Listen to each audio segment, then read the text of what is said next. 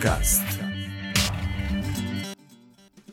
Добрый день, дорогие слушатели! Вы слушаете 27 выпуск седьмого сезона подкаста РВПод, и с вами, как всегда, я, его ведущий Алексей Васильев. В этом выпуске совместно со мной вы слушаете, что же нового интересного произошло в мире Руби и Веба. Ну, перед тем, как начать, хочу сразу предупредить, оборудование немножко другое, с которым я, как всегда, записываюсь, поэтому, если этот выпуск будет звучать немножко по-другому для вас, не удивляйтесь. Ну, я надеюсь, э, это оборудование я верну на место и вернусь к старому оборудованию. Вот, но в любом случае, благодарю, что слушаете, и давайте начнем, что же там нового интересного произошло. Итак, первая новость из мира Ruby, не совсем хорошая, это в блоге сервиса sneak.io, то есть, понятное дело, они благодаря этому еще рекламируют свой сервис, который пытается э, найти уязвимости в вашем коде или зависимостях. И получается, в таком геме, который называется Strong Password, э, была найдена security уязвимость, а именно то, что был запаблишен э, гем, новая версия, э, в которой находилась Remote Code Execution, кусочек кода, который пытался типа отправлять пароли, ну, при использовании этого гема, отправлять пароли на pastbin а, штуку. Что как бы не очень хорошо, как вы понимаете. Автор э, расписывает, что же там происходило, куда это все отправлялось, то есть там еще использовался какой-то еще один сервис. Самое смешное, что в конце ссылки, которая туда скидывается, даже не в конце, а домен smiley.zz.com.ua. То есть замешаны украинские хакеры.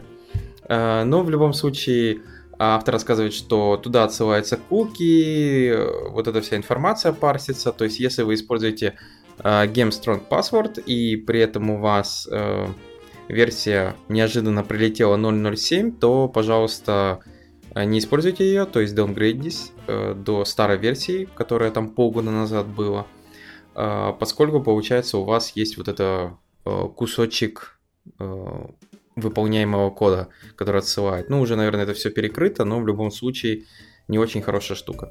Понятное дело, как уберечься от таких уязвимостей, то есть э, тот же аналог недавно произошел с Bootstrap SAS, который тоже скомпрометированы были э, данные, и получается тоже был Remote Code Execution Backdoor.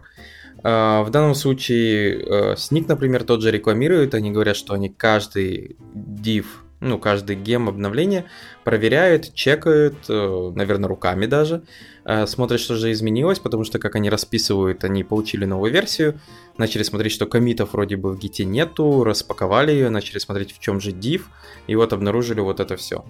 А, поэтому будьте осторожны, если вы используете девайс, э, вроде как я проверил, в зависимости Strong Password там не используется, но если у вас есть, и вы неожиданно обновили его, то, пожалуйста, вычищайте это все.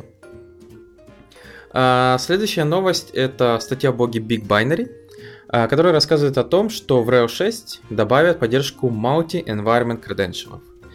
Штука, которую, честно говоря, я очень ждал, потому что как только а, в рельсе добавили именно шифрованные креденшалы. Я был как бы ура, круто, все так далее. Но этого было недостаточно, к сожалению. И также, что эти креденшалы, они были как бы одной кучей свалены. То есть не было разницы между environment и всем остальным. Это можно было самому делать руками, конечно.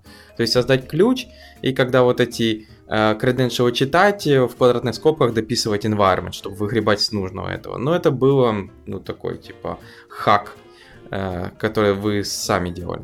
Ну а теперь получается, есть вот такая штука, что есть глобальные переменные и есть environment specific credentials, то есть э, вы можете указать как глобальные просто на всю систему, так и э, на какой-то environment, и в таком случае у вас получается будет ну, то есть, например, для стейджинга, для продакшена, еще для чего-то будут каждый там свои credentials. Как это делается? Все достаточно просто. Вместо config credentials YAML, encr, ну, encrypted который, теперь у вас credentials это папка. И внутри вы как раз эм, в названии файла как environment.yaml.enc вы добавляете свои ключи. Понятное дело, credentials YAML enc тоже никуда не делся. То есть вот это сборище солянка всех глобальных переменных продолжает работать, и там все это будет. Но получается, если вам надо еще какие-то environment specific зашифрованные, а, еще и отдельным ключом, то вот, наконец-то, в шестой версии рельсы это можно будет использовать. Что как бы сводит тогда на нет, возможно, некоторые уже на сегодняшний день отдельные гемы, которые подобным занимаются. Ну, именно в рельсе. Понятное дело, что эти гемы могут все еще существовать, если они э, не используются не только в рельсе, а там и в других библиотеках, ну и вообще просто в Ruby. Хорошо, перейдем к следующей статье. А, в данном случае статья называется «8 изменений, которые, возможно, вы пропустили в Ruby 2.7». То есть автор рассказывает про те изменения, которые он считает э, могли упустить или не знать э, тех, кто ждут э, следующую версию Ruby. Одна из них, например, что ARB теперь поддерживает multi-line editing. Ну, имеется в виду, что когда вы пишете там def-функция, потом тело-функции, end, все это делаете в ARB, а проблема была в том, что когда вы хотите потом а, историю, то есть в истории взять эту функцию и что-то подредактировать, то каждая линия будет отдельная линия в истории, что как бы неудобно. Теперь же получается, когда вы сделаете стрелку вверх, то вы получите всю эту функцию и сможете ее отредактировать, э, то есть спокойно по ней двигаться, редактировать и делать, что вам требуется. А следующее интересное нововведение это модуль const source location. А, то есть есть такая штука, как метод source location, которая позволяла найти метод, где он именно находится. Но эквивалента не было такое для констант. И получается, если вам надо было найти, где задефайна какая константа в вашей в вашем коде, то есть вот у вас какая-то константа, вы не понимаете, откуда она приходит, это было достаточно тяжело сделать. А теперь же получается вот в 2.7 появилась модуль const source location, где вы можете передать константу, в виде символа или строки, и он вам вернет именно какой файл и на какой линии искать эту константу. Ну, тут есть, понятное дело, примеры, как это выглядит. А, также получается Frozen Error добавили receiver. А, опять же, если вы используете Frozen, а, метод для того, чтобы заморозить какие-то массивы, переменные, хэши, ну, строки, например, что угодно. И получается, если потом ваш код где-то пытается это мутировать, изменять эти переменные, вы получите ошибку. Но проблема будет заключаться в том, что, возможно, непонятно будет, а, какую frozen переменную вы попытались изменить, откуда она взялась. А, этого не было, потому что, ну, то есть, и теперь, получается, появилась frozen error receiver, который как раз возвращает объект, который пытались модифицировать, и говорит, что вот, вот этот frozen объект пытались модифицировать, и вот поэтому оно падает. А, также есть комбинация не символов и символ ключей теперь разрешена э, в keyword аргументах. Все это работает. Э, использование проков и лямбд без блока. То есть в чем была основная такая штука, что э, когда вы вызываете прок или блок, э, ну то есть без э, блока, то все вроде бы хорошо, все работает. В 2.7 решили это изменить, и теперь там, получается, deprecation warning падает. Говорит о том, что uh, proc new deprecated, типа вам нужно использовать блок, поэтому если у вас все еще где-то используется в proc new, то потихоньку надо от этого отходить. Uh, с лямбдой, то там вообще лямбда падает. То есть, uh, если лямбду до этого можно было просто uh, без блока, то теперь лямбда просто начинает падать и говорит, что так нельзя ее использовать. Ну и также удаляет глобальные переменные, это dollar, э, точка запятой и dollar запятая. А, откуда они взялись? Ну, Мац, потому что когда писал Ruby, он копировал кое-что из Perl, и из Perl он как раз э, взял э, вот эти две глобальные переменные. Dollar точка запятой это дефолтный сепаратор string split получается доллар запятая, это как раз параметр, который используется для принта, для функции print или array join, когда вы джойните. То есть, понятное дело, что эти переменные не нужны, и теперь будет 2.7 типа deprecation warning выводить, что эти переменные, пожалуйста, не используйте. Типа, все достаточно плохо. Ну, неплохо, типа, зачем вы вообще эти переменные используете? Вот такие интересные изменения в Ruby 2.7. Я не думаю, что они какие-то ломающиеся для кого-то, но вдруг неожиданно, если что-то вы не знали и используете, то потихоньку меняйте свой код. Ну, если хотите перейти на следующую версию в будущем.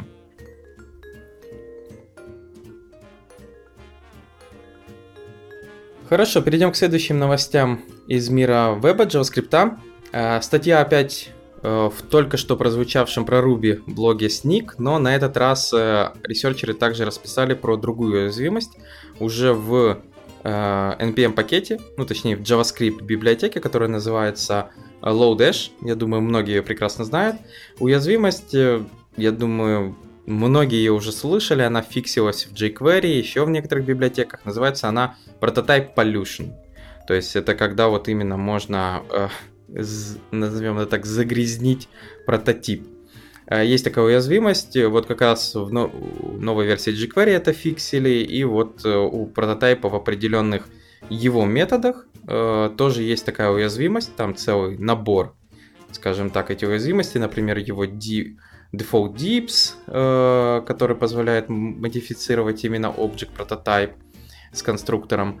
А также получается там еще определенные, которые, понятное дело, уже пофикшены, и вам просто надо обновить Allowdash, чтобы получить именно э, новую версию без уязвимости. Ну или, как говорят тут авторы, опять же, используйте нашу платформу, и все должно быть хорошо.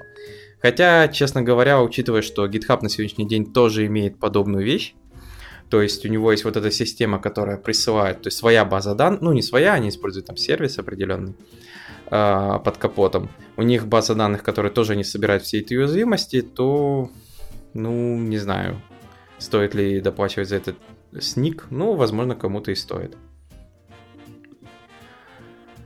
Следующая статья рассказывает о том, э, как вообще в JavaScript работают глобальные переменные. То есть, я думаю, все прекрасно знают, а, что из себя представляет глобальный объект а, в JavaScript, а, что такое лексический скоп, ну это переменная, в каком регионе она видна и не видна, какой бывает тип скопа, и как раз статья пытается про все это рассказывать. То есть про видимость, невидимость этих переменных, environment, что есть такие вещи, как environment record, то есть dictionary, или outer environment, это типа environment типа в скопе, назовем это так, типа текущий. А что такое глобальные объекты? Ну, то есть э, мы помним там, например, не так давно а, в ECMAScript презент, ну, как бы proposal есть добавить такую штуку, как global this. Вот это одна из таких глобальных переменных. Ну, в браузере есть еще window, есть также self в веб-воркере, а, global, который есть в Node.js только. Ну и тут дальше автор расписывает, что из себя представляет Global Environment, как он вообще работает, как там создаются переменные, как они хранятся, как они гетятся, сетятся, что такое модульный environment, ну и, и тому подобное. То есть, если вы неожиданно не знали какие-то из этих вещей, то есть как это все работает и что оно из себя представляет, то как раз эта статья, я думаю, достаточно будет хорошее дополнение к вашим знаниям по JavaScript. Но я бы не сказал, что для тех, кто уже давно работает с JavaScript, найду что-то здесь новое. Ну, может, про Global Days узнают. Хотя, если вы слушаете этот подкаст, вы про это тоже уже знаете. И следующая статья в блоге CSS-Tricks, э, которая рассказывает, это такая больше для тех, э, кто вовсю учится или хочет, например, получить больше знаний по именно HTML, э, CSS, то есть где вот такие вещи учить. Э, и я бы посоветовал даже инженерам подумать по таким знаниям, потому что на сегодняшний день это иногда для меня дикость, когда есть web developer, который при этом он говорит, я бэкэндер, и HTML, CSS для меня, типа, я не делаю, для этого нужен отдельный человек. Хотя на сегодняшний день я считаю, что это как бы, наверное, наверное, то есть есть, наверное, очень суровые бэкэндеры, которые просто бэк, но все-таки если человек называется фуллстеком, то HTML, CSS я бы назвал это, как бы, он должен знать а не говорить, что это должен делать кто-то другой.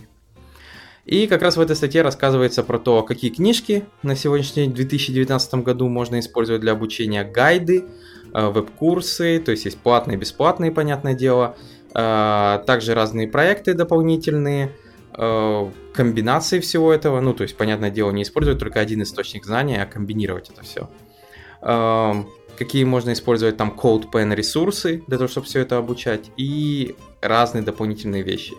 Поэтому, если вы заинтересованы в наборе полезных ссылок, где искать нужную информацию, как учиться, то как раз неплохая, скажем так, неплохая статья с набором этих ссылок.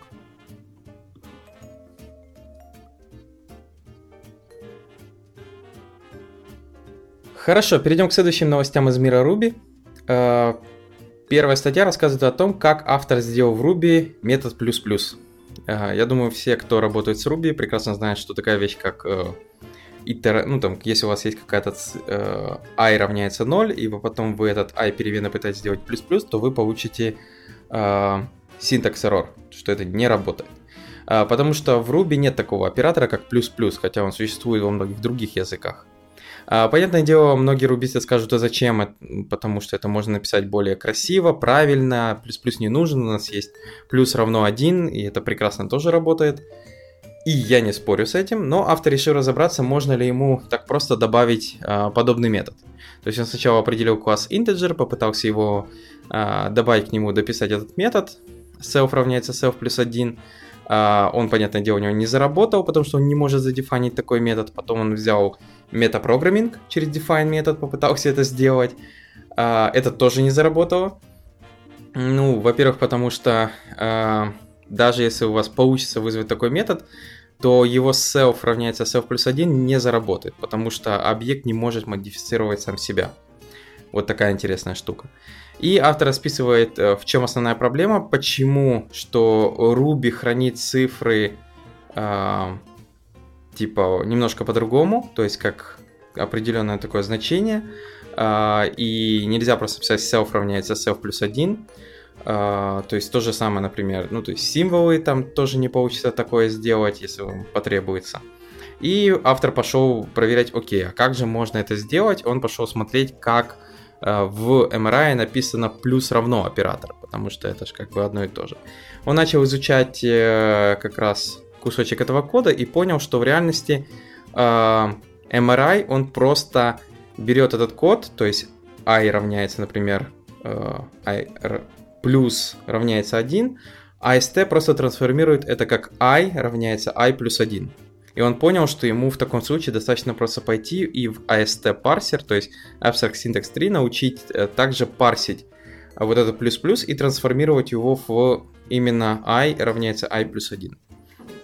То есть что он сделал? Он создал специальный патч, э, который накладывается на MRI, и, тот, э, и этот патч, получается, он добавляет новый вот этот оператор плюс-плюс, который токенизируется. И тем самым потом, когда парсер проходит, он, этот новый токенайзер, он обрабатывает и э, делает из него другой метод. То есть, когда вы пишете i++, он в реальности его сначала преобразует как i плюс равно 1, а потом а, уже i плюс, i плюс равно 1 уже токенизируется стандартным вариантом, как в MRI.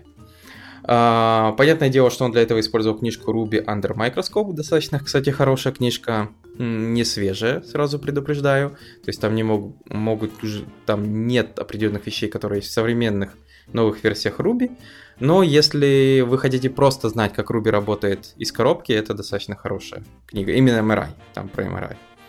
Вот, и автор показывает, что вот у него все работает прекрасно. А, я бы не сказал, что это настолько полезная и нужная штука, то есть, что это вот надо всем почить Ruby и получать такую удобную штуку, как плюс-плюс. Но в любом случае это интересно было почитать, как это можно сделать в MRI. А, следующая статья в блоге App Signals, а, которая рассказывает о том, как создать свой такой template engine на Ruby, то есть в данном случае Lexer. А, идея заключается в что-то наподобие, если вам надо создать свой мусташ template engine, то есть вам какой-то там типа не ERB, а какой-то попроще. И автор как раз взял Мусаш, потому что на сегодняшний день это очень простой template engine, написанный на множество языков. В этом его огромный плюс. А, ну, потому что он простой. А, и получается, как раз автор расписывает, что сначала можно пойти там пытаться через string интерполяции это делать, но это не все так удобно, не все так просто.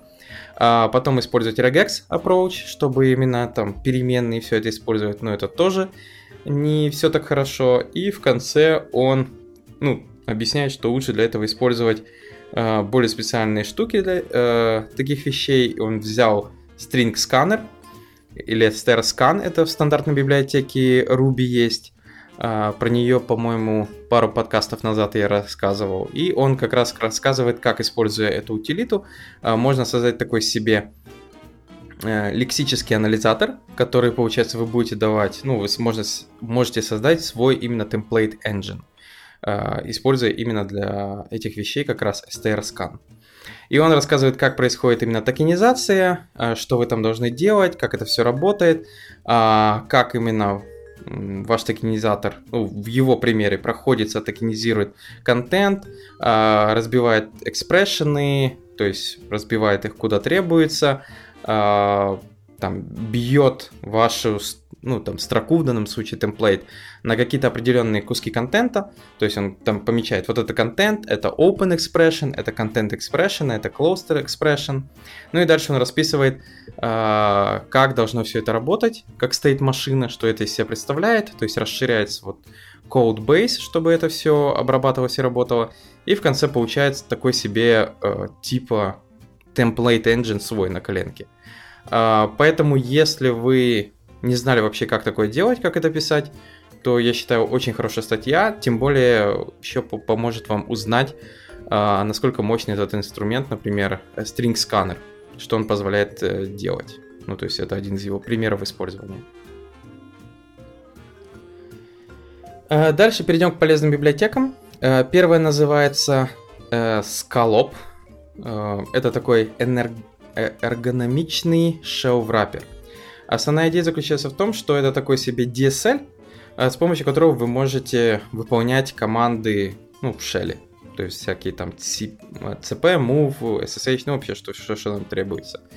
То есть э, тут достаточно, как автор объясняет, простой доступ э, к output команду stdout, stdr. То есть вы можете прочитать и пробрасывать туда то, что вам требуется в stdout, stdr. Favor handling, а, параметризация, он также измеряет время выполнения этих команд, а, встроенный string escaping и типа нет зависимости.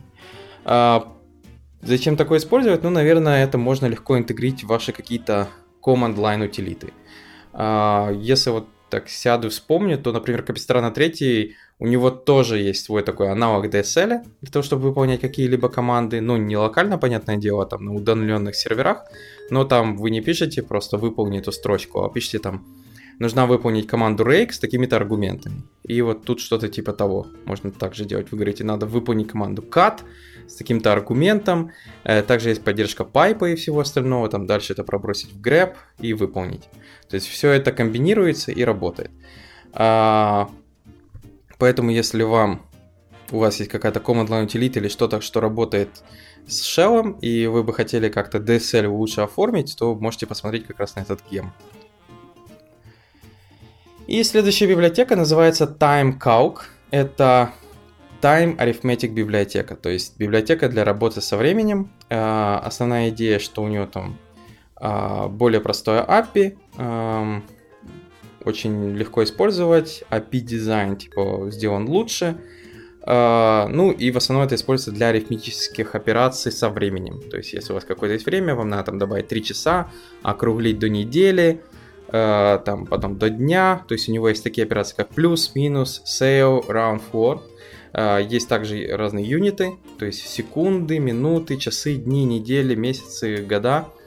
Ну и также есть работа с таймзонами. Также можно делать comparison, а, difference, chaining э, операции поддерживаются. То есть как бы список достаточно неплохой. Поэтому если вам требуется работа, и опять же нужен какой-нибудь такой DSL с работой с временем, то есть калькуляциями, и это не рельса, потому что в рельсе что-то такое коробки есть, ну и в Ruby так может, минимально. Но в Ruby нету юнитов, вот этого всего, это вам приходится хендлить самому. В Active Support вроде бы как есть, но там, как говорится, надо этот Active Support тянуть. А тут получается вот отдельная библиотека, которую можно себе легко поставить и использовать.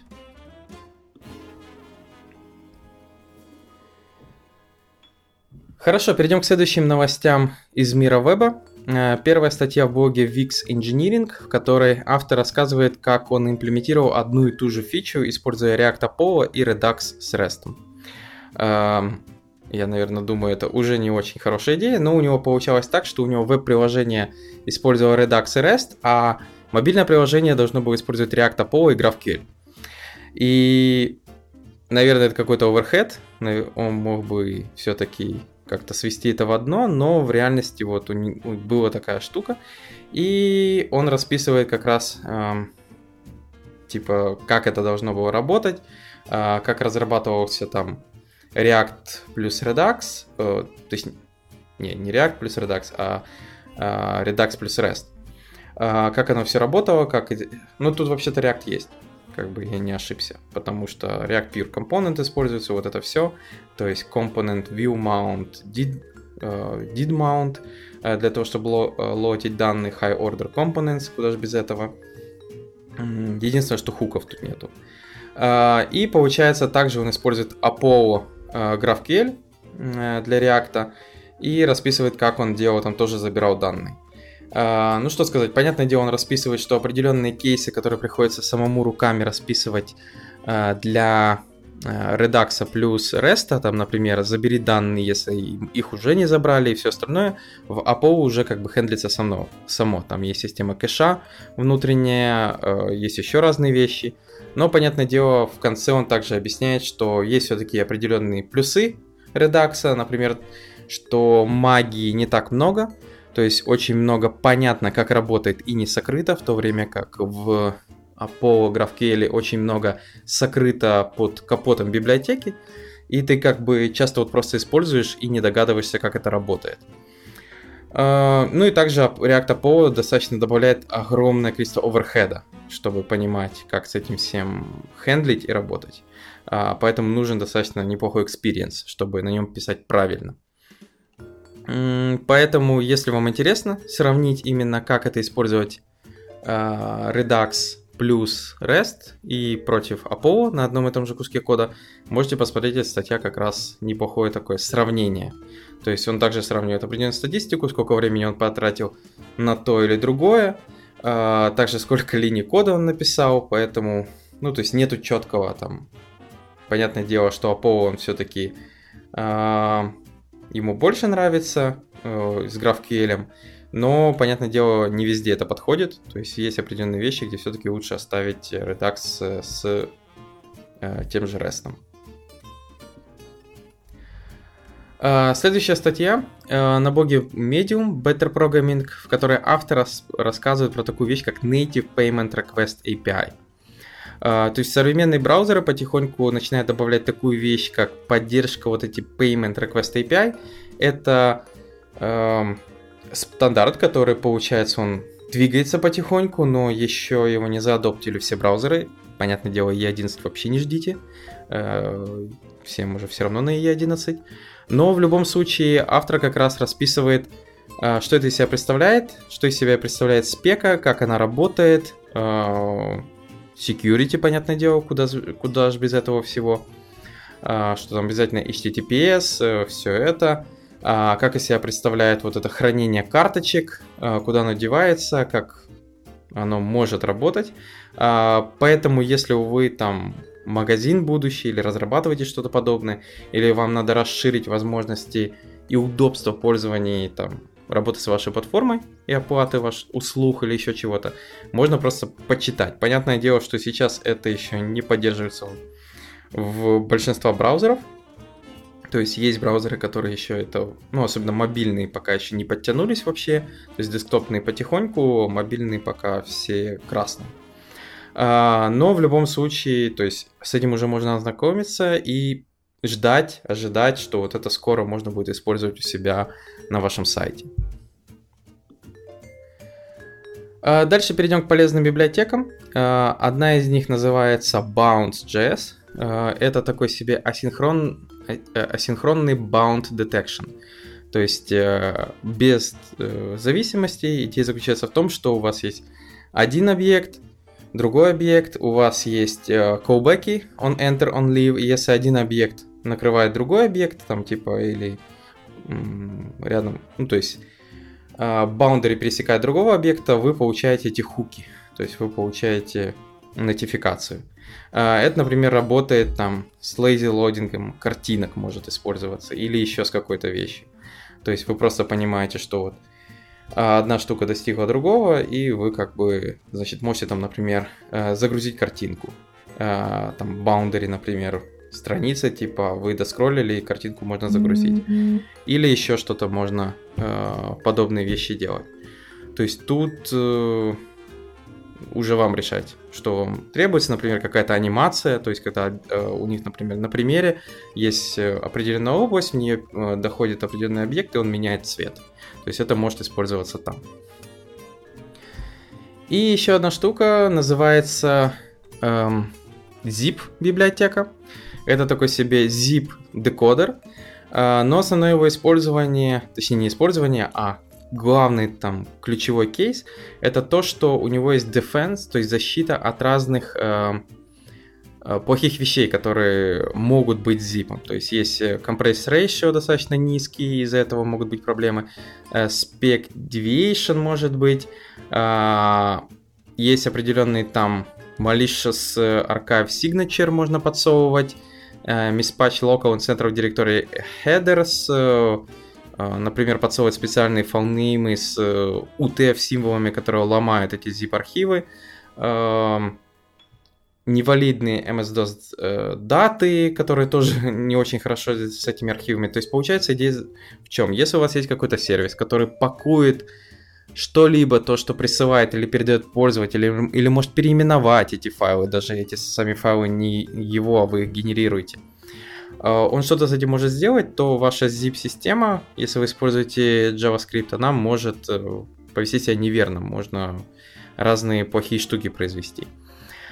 И получается, эта библиотека, она как раз пытается противостоять всем этим проблемам, от которых страдает именно zip, э, получается, декодер. То есть тут есть разные вещи, там типа э, то есть, как я говорю, очень маленький размер. Если zip получается очень большой, до 4 гигабайт, то есть, э, если там есть э, local file header overlap, с, которая может привести к тому, что у вас придет zip, zip бомба. То есть есть такая штука уязвимость. А, и множество-множество там есть data description overflow переполнение, есть central directory header overflow, есть underflow. А, и тому подобные уязвимости. Их достаточно много. Некоторые, многие связаны с MS-DOS, то есть работ, вот MS-DOS даты, там вообще все очень э, печально.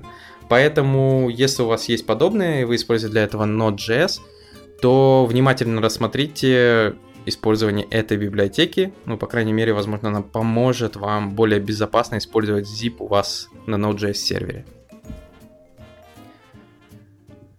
А на этом все. Благодарю, что послушали данный подкаст. Подписывайтесь, пишите комментарии и новый выпуск уже на следующей неделе. Пока!